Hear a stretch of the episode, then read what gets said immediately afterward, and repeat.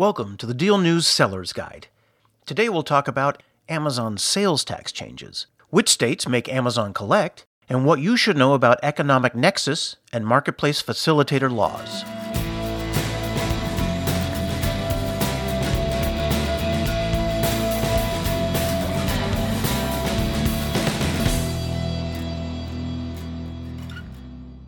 Amazon sellers have a lot to worry about.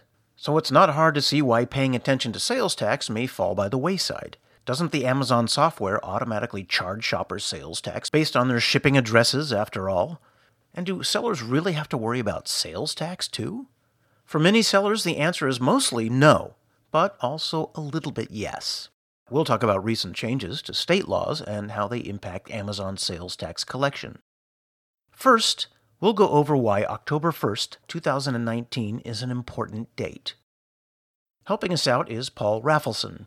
He's a law professor at Pace University and an attorney for Rafelson Schick PLLC, which bills itself as Earth's most e commerce centric law firm. Rafelson suggested last year that a lot was going to change regarding sales tax law come October 1st. He said that almost every state would require Amazon to collect. To understand these changes, let's take a step back. The rules for paying sales tax for online sales has often been murky at best. Companies previously paid sales tax to a state if they had what is known as a nexus there. A nexus might be a warehouse or center of operations. Note that Alaska, Delaware, Montana, New Hampshire, and Oregon don't collect sales tax and are therefore exceptions. Online sales were immune to sales tax if you didn't have that nexus. But states began to realize they were losing out on billions of dollars in sales taxes as online sales began to overtake the selling potential of brick and mortar stores. The National Conference of State Legislatures put the loss at $17.2 billion in 2016.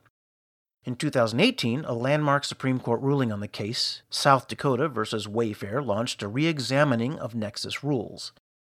Now, out of state sellers who just sell over state lines could have to pay sales tax to that state instead of a company needing a physical presence there. Each state's threshold varies, making it even more confusing. Remote sellers now have to register in many states and collect and remit sales tax if they have sales worth over $100,000 or at least 200 separate transactions in the state. But the threshold in Alabama is more than a quarter million dollars, for example, and in California, it's over half a million.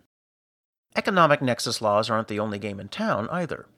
Sellers have to also pay attention to marketplace facilitator laws. These laws require states to collect sales tax from a large entity like Amazon, instead of each of the small and medium sized businesses that sell on Amazon. The Amazon website has a list of the places where marketplace facilitator laws are currently in effect. That amounts to 38 states and Washington, D.C.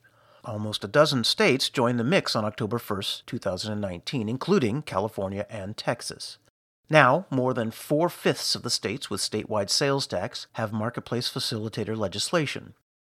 October 1st was also when at least six states were set to enforce new economic nexus rules. That's it for this edition of the Deal News Seller's Guide. If you like what you heard, be sure to subscribe so you'll never miss a new one. And if you want to learn how you can turbocharge your Amazon Marketplace revenue and gain access to the exclusive Deal News Amazon Traffic Network, head to marketplace.dealnews.com or send an email to getstarted at dealnews.com. Thanks for listening.